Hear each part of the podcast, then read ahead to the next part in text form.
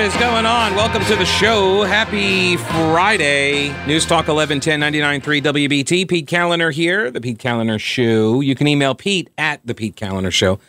And you can also hit me up on the Twitter machine at Pete Kaliner. You can also call 704 570 1110 1 800 WBT 1110.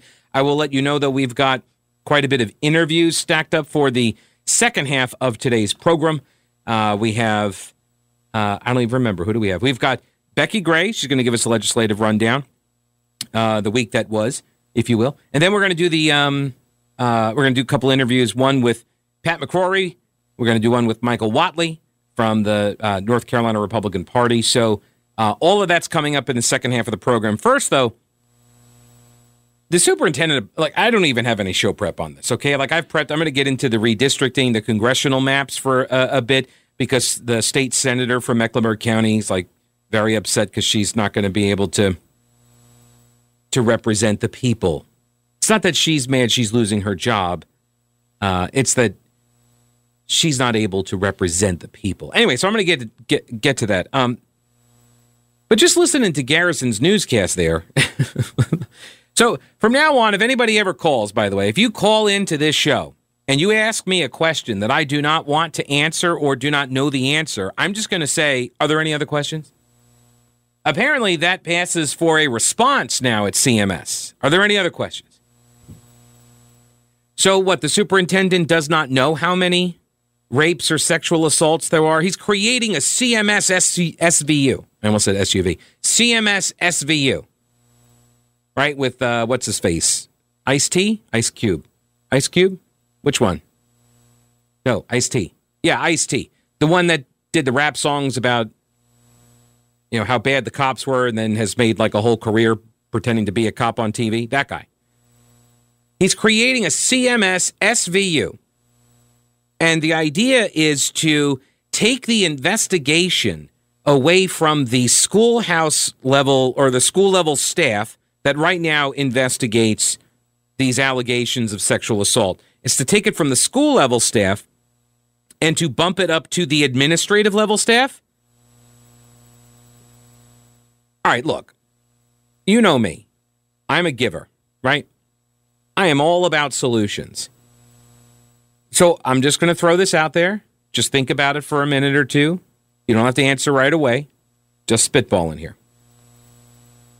How about you let the freaking cops do the investigation? How about that? Is that okay? No, I understand CMS has sworn law enforcement officers, they go through training and all of that stuff. But it doesn't even sound like that's who he's looking to put in place here. I don't know. There are no details I am aware of of this. But how about when you have allegations of a crime, you let the criminal investigators do the investigations? How about that? Just throwing it out there. Why is CMS doing any of this at all? Why should they be doing any of this? This is one of the things. It, happens at the college level. These Title IX investigations, these witch trials that that uh, get set up on certain campuses, and I don't understand why. Well, I do understand. See, I'm saying it, and I know why. It's so they get to maintain control. They get to mask the numbers if they would like to. Right? They get to kind of bury stuff with non-disclosure agreements with 15 year old kids, so this way they don't uh, uh, besmirch the reputation of the school or something. I, I this isn't going to solve the problem. the The problem is you've got the school investigating itself, and whether it's at a district level or at a school level, it doesn't matter.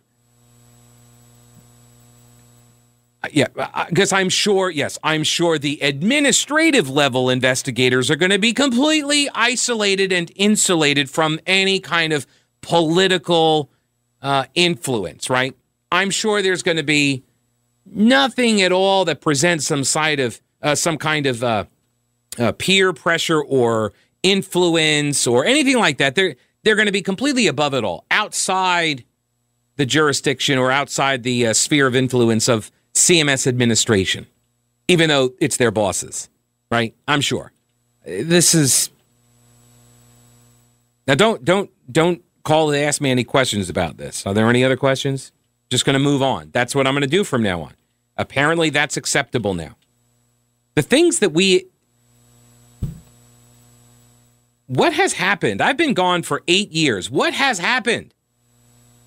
How did it get this bad? How did you end up with with a superintendent that gets to say that at a press conference and that's acceptable behavior among the press corps? How'd that happen? What happened to you guys? Used to be cool. Well, I'm just kidding. No, we, never cool. But no, like th- that would never fly. Ever. Is it because he used to work at the Observer? Is that the thing? And nobody wants to hurt his feelings, and everybody's like, well, he's our friend. We like him. He gets to just say, I mean, from the other night at the, the Hopewell High School uh, Parent Passion Fest or whatever they called it, where we're so glad we came here and got to listen to parents express themselves. Oh, shut up. Seriously. Really? Like that's the we're glad to have listened to them and uh and to hear their voices. No, it's not it's not to hear their voices, it's to hear what they are saying to you. I went over this yesterday. There's a compact, there's a contract here.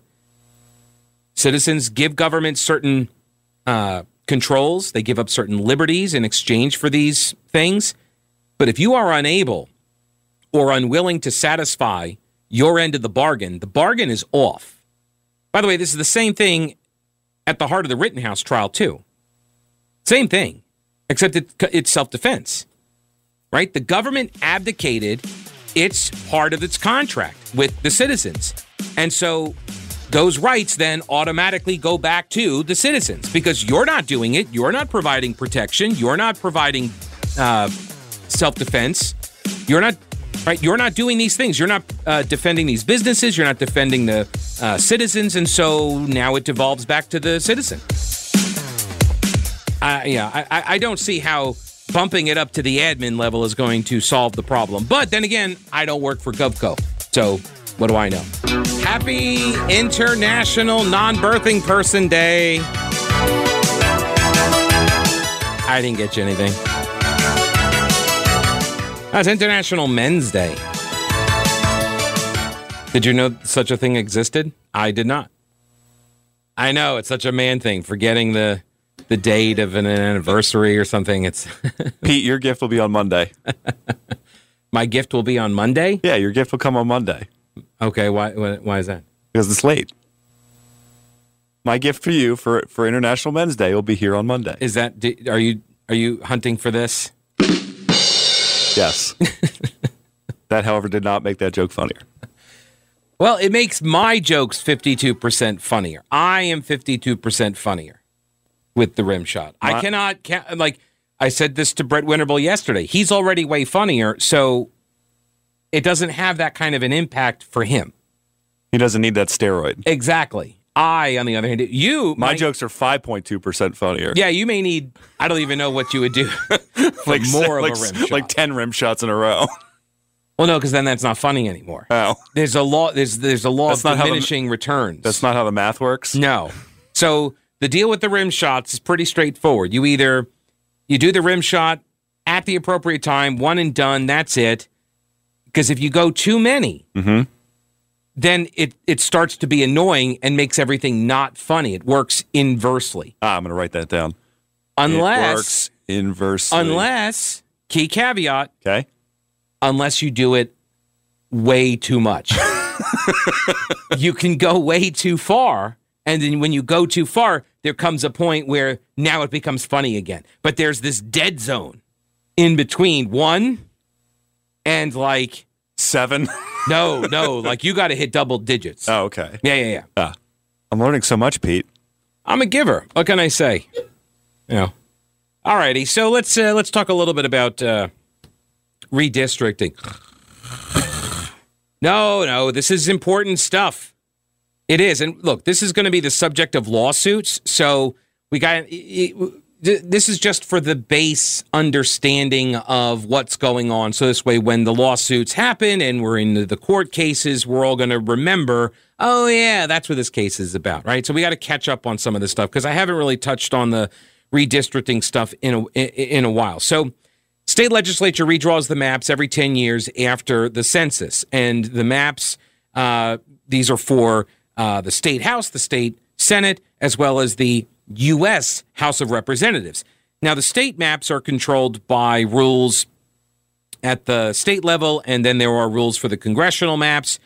We're going to see lawsuits, I'm sure, at all levels. Okay. So, for purposes for this topic here, this is just the state level maps and specifically the state Senate maps. Okay.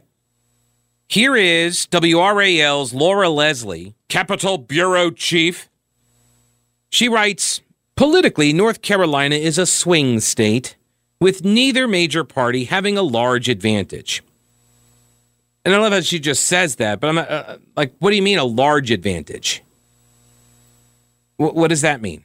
Like winning the presidential contests, winning the gubernatorial contests, winning council of state contests, winning congressional seats, winning legislative seats. Anyway, she got to get into the story somehow. So that's how she did it. Anyway, uh, new congressional district maps proposed by Republican lawmakers would give the GOP an 11 3 advantage in U.S. House seats by splitting Democratic counties into different districts to reduce their political powers. Uh, their power. Uh, so I lied. This is about the congressional seats. I apologize. This is the congressional House seats to come out with a map that has an overwhelming number of districts that are going to be Republican, regardless of how the others play out, is inherently patently unfair, said Senate Minority Leader Dan Blue. So that's the standard he's asserting. And this is important. Democrats assert this standard that because North Carolina has a certain voter registration proportion, where you have more Democrats than Republicans as registered voters, unaffiliateds are actually number two, and they're about to overtake Democrats as the largest registration grouping. Um, so they make this argument that you have to have essentially proportional representation. And he's making this argument in the context of the congressional maps. You got 14 congressional seats, and we should split the seats up so the outcomes are predetermined based on the proportion of registered Democrats to registered Republicans, or they'll even go sometimes like uh, the uh, the results of the last presidential race. So if it was a 51-49 split, well then we should split up the seats 51-49 so basically a, a you know 7-7 split or an eight six or yeah 8-6 split. It's a what it what this argument proves is that they do, in fact, work backwards from the outcomes. Okay, they, they are looking for a particular outcome, and then they will reverse engineer the maps to get to where they want to be. Meanwhile, they will attack Republicans for doing that very thing. Oh, and by the way, the worst gerrymanders around America right now are coming out of Democrat states. New York Times did a piece on this.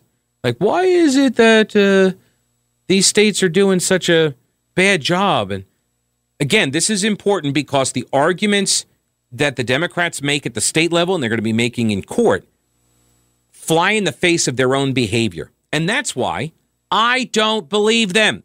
that's why I don't trust them. I don't believe them.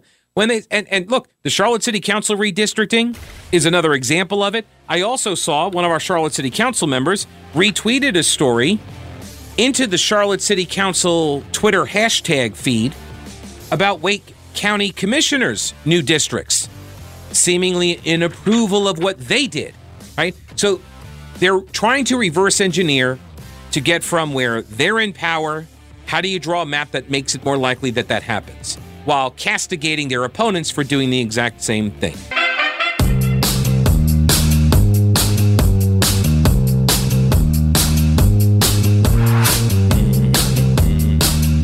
News Talk 1110 99.3 WBT. WRAL story on the redistricting, on the maps that were approved.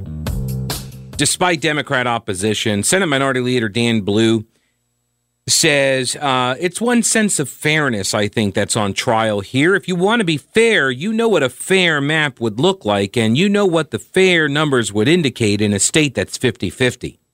Right? So there, this is the premise a state like North Carolina that's 50 50, they say, 50 50, Democrat, Republican.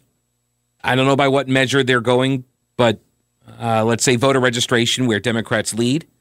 Or I guess you can go the other direction and say presidential outcomes where Republicans like usually win. Um, So he says it's a 50 50 state, so therefore the congressional map should be split 50 50, Democrats and Republicans. But Catawba College political science professor Michael Bitzer said statewide averages don't tell the whole story. Seven of every 10 voting precincts in North Carolina lean strongly towards one party or the other. 70% of our precincts do this. He said, quote, trying to draw these maps that are in some words fair, that might be competitive, it's really a difficult task when so many North Carolina voters have pretty much sorted themselves into like minded communities. Bitzer agreed the maps will probably face a court challenge for political gerrymandering, but he said Republicans have a motive to push their advantage as far as they can. Quote, we know the Republicans are very focused on redistricting efforts because they need only a handful of U.S. House seats to take the majority. One of those seats could come out of and is likely to come out of North Carolina. By the way, Democrats are also motivated by the same thing, trying to keep as many seats as possible. So, what do Democrats do when they have the power? Well, this is an idea, by the way, like when they were doing their own city council districts, council member Braxton Winston suggested they get rid of the at large uh, uh, council seats and make more district seats that is an idea. That, that concept. Now, how you work the numbers or whatever, like that remain that would have to be worked out. But the the idea to eliminate the at large and go to district only, I actually I support that idea. I think that is of merit, and here's why. Council representation leads to more focus on core services, better constituent services, a more responsive representative because they're at your local level, um, and the at large system helps to insulate a lot of your special interests. Okay. Also, by the way, district representation, it allows for and protects and preserves minority representation. And that could be any kind of minority, by the way. And I know a lot of people are like, well, minority representation, is he talking about black voters? Well, yeah, it could be black voters. It could be conservative voters whoever the minority is in a particular city or jurisdiction. Which is why I saw on Twitter when Braxton Winston retweeted a story. There's a hashtag called uh, CLTCC on Twitter. It's Charlotte City Council, CLTCC. And so if you want to know what's going on with the Charlotte City Council stuff, you can go to that hashtag. You just type in the pound sign CLTCC and you'll see stories. It's like a it's like a feed, right? And he posted into that feed a story out of Wake County. These are county commissioners. They approved new districts and they changed the terms. Okay. He sent that into the Charlotte City Council feed. Now, I assume he did so because he wants there to be districts, all districts. Again, a concept I agree with. But listen to this. Here's the story from the News and Observer. The Wake County Board of Commissioners will now be elected on four year staggered terms. Four year staggered terms after leaders approve changes to local elections. Now, all seven members are elected every two years at the same time. So, what, what did they do? They made them four year terms, which city council members want to do here too, as I understand it. They've been arguing for that for 20 years. Democrats have. Four year staggered terms. What does that mean? That is a status quo protection. That's what that is. That is a mechanism to protect the status quo. Think U.S. Senate, right? Not all the U.S. senators are up for election at the same time. They're on six year terms, and so it's all staggered. Sometimes it lands on a presidential year, sometimes it doesn't. Not all the Senate seats are up at once. It preserves a, a continuity of governance. And you can make an argument for or against that, okay? But it is a status quo protection mechanism. It also allows those politicians to run for other seats while keeping their current seats. That's one of the other benefits by staggering the terms. Wake County's seven elected commissioners represent the entire county and are voted on a countywide basis. But the commissioner must live in the district they represent. This prevents all of the county's representation from living in one area or city.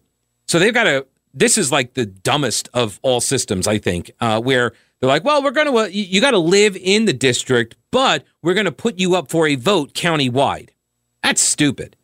That, that, that that's allowing. Let me think about it. Right in they got seven districts. So what? You could have everybody that lives in a district vote for candidate A, and then everybody in the other six districts vote for candidate B, and they would overrule the local voters in that one district. Okay, so the majority of the county gets to dictate to you at the district level who your representative will be. This is stupid. But it is a protection racket for the powers that be. And in Wake County, that would be the Democrats. See, the idea that Democrats want a 50 50 split, it's only that they want the 50 50 split at the congressional level or even at the legislative level, state legislative level. They're only making these arguments because that's the most superior argument they can make. That's the most persuasive or compelling argument that they can make. Because when they have the power, they reject these arguments. They don't do these things, right? Which is why I don't believe them when they make the argument now to split it all up, make sure that we have, you know, equal, you know, a 50 50 split. I'm not buying it. You shouldn't either. Um, Andy Jackson, the director of the Civitas Center for Public Integrity with the John Locke Foundation, he watched the public hearings that occurred. And I watched some of them. They were just very boring because they were the same organizations that showed up. Here's what he says um, that the uh, that groups or a group salts the public hearings for future redistricting lawsuits. That's the point here. Okay. They're preparing the path. Organizations are trying to manipulate the process by training people on not just how to testify at public hearings, but what to say at the hearings. Those groups are seeking to salt hearing records to build a public record for lawsuits against any districts that the General Assembly passes. That's so true. I mean, yes, WBT. I think uh, Brett's ta- in that promo. He's talking about the MacGuffin. You don't ever know what the MacGuffin is, but it's just stuff. It, it's there. It's like this is the thing that's so important, and it doesn't even really matter. You just know that like one person's trying to get it, one person is trying to keep the other person from getting it. So that's it, and you just pick a guy, and like that's where we are. Team sport. Like, all right. Um, speaking of which, this is the uh, redistricting battle. Andy Jackson, the director of the Civitas Center for Public Integrity at the John Locke Foundation, he gave testimony during the public hearing, but he talked about a group that has been putting people into the public hearings. They've trained up people to go into the public hearings, say specific things in order to leave, he calls it uh, salting the ground, I think, or salts the hearings. Um, I would say like leaves breadcrumbs, or maybe uh, you could say uh, plants the seeds, tills the field, whatever analogy you want to use. I'm not, you know, I'm not picky. But one group in particular has been active in seeking to use the redistricting hearings as tools for litigation. It's a group called All on the Line. All on the Line. It's a wholly owned project of the National Redistricting Action Fund and that functions as the advocacy and lobbying arm of Eric Holder's National Democratic Redistricting Committee. I know there's a lot of like group names I'm giving you here, but just remember Eric Holder's group, they've got a lobbying arm, and that lobbying arm has this all on the line organization working for it. This is not conjecture. Uh, conjecture one of the leaders of the North Carolina Project, um, all on the line, has publicly stated they want to have testimony in the public record that can, quote, be impactful during any future litigation. Right? This is not a conspiracy theory. This is what they say they're doing. We have the right to form organizations, of course. We can do so to help instruct members of the General Assembly. However, let's not pretend that the comments presented at the hearings are representative of the general public. Okay? You've got organ and by the way, this is straight from the playbook that the Democrats ran when there was the creation of the quote independent redistricting commission in California that ProPublica blew the lid off of years later, of course, after, you know, Republicans had been wiped out of all governance in the state of California because of the way Democrats gamed the system. They created fake groups, fake communities of interest, of, of similar interest, that then went down and lobbied for uh, lines to be drawn in certain areas, knowing full well that the whole purpose was to get Democrats elected. So, back to the uh, North Carolina News and Observer re, uh, reports that the new political maps passed through the legislature could unseat several politicians whose homes would now be in the same district as one of their fellow officials. Some might choose to retire, others to fight it out against a fellow incumbent. Still, others could decide to move to a district that doesn't have an incumbent or is more politically favorable. And by the way, that's why you're seeing or hearing a lot of the uh, announcements as of late where you've got all these moves going on. Like we just saw uh, David Price, the congressman, he's uh, retiring and um, not going to run for reelection. You got uh, uh, G.K. Butterfield. Uh, he made his announcement. He's not running for reelection. And uh, I was actually uh, chatting with uh, every Friday morning. I do a, a, a live hit up in Raleigh and in Greensboro, and I talk with the morning guy up there, Casey O'Day, and he's we, we were talking about this. Like this guy Butterfield, like I was looking through his record, or yeah, the announcements and the coverage and stuff. There's nothing in his record. Like there's nothing there that says Butterfield was the champion for you know this legislation that got passed. Butterfield was responsible for this thing. No, every comment, every uh, every quote, everything from all the reports, it was just like, oh, he was a real champion for his constituents. He represented his people well. Uh, uh, that was it. And he's mad because the lines uh, got drawn, and now his uh, his district isn't as easily winnable for a Democrat. So he's so he's mad. So he's retiring. Um, double bunkings. This is what uh, people are complaining about. This happens at the congressional level, but it also happens at the state level. They try to avoid it as much as possible, but in some cases, it's it's not avoidable. You just you can't do anything about it because the demographic patterns have shifted, housing patterns, you know, development have shifted. Other cases of double bunking, though, are avoidable. GOP lawmakers did agree to fix several of these double bunkings as the process went along, but not all. Now, one of the double bunkings was Mecklenburg County's Democratic State Senator Natasha Marcus. And I've got audio from her uh, during a committee hearing, a couple of, uh, I guess it was about a week or so ago. Republicans say that they offered Marcus a chance to draw her own district without a double bunk. All right? They the Republicans say they gave her this opportunity. And she did so on a Tuesday night creating a district that met certain tests in the legislature's self imposed redistricting criteria better than the GOP version of the map. However, that was on a Tuesday night. On Wednesday morning, she never submitted the amendment during the Senate vote. Marcus and Senator Dan Blue said that Republicans, specifically Senator Paul Newton from Cabarrus County, I believe, told them that the only way the Republicans would accept the amendment that would save Marcus is if the Democrats agreed to include the same version of a Southern Mecklenburg district that Democrats had previously uh, said is an example of gerrymandering. Now, Republicans say it's not true. A spokesman for Senate leader Phil Berger told the NC Insider that they never made such a demand. All right. So you got a he said, she said going on on this. I don't know what the truth is, but Marcus was told, hey, draw a map. If you got a better idea, let's see it. And she did, but she never submitted it for a vote. But the map did exist. And she talked about the map in her um, comments at the committee level.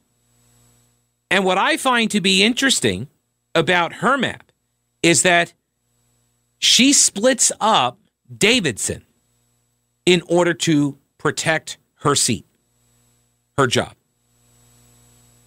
She that was that was their version of it. That was the Democrats' version of it. Again, they did not offer this as an amendment, but this was the map they said was superior that would split Davidson, while also, by the way, arguing against splitting up other urban areas. Wake County, Guilford County, Mecklenburg County. They so Democrats are arguing against splitting up Charlotte and against splitting up Raleigh, yet she wanted to split up Davidson County or uh, the city of Davidson, town of Davidson. She wanted to split Davidson. Why? Because it would benefit her. It would keep her in her seat. We'll take a listen to her rationale, which was not persuasive.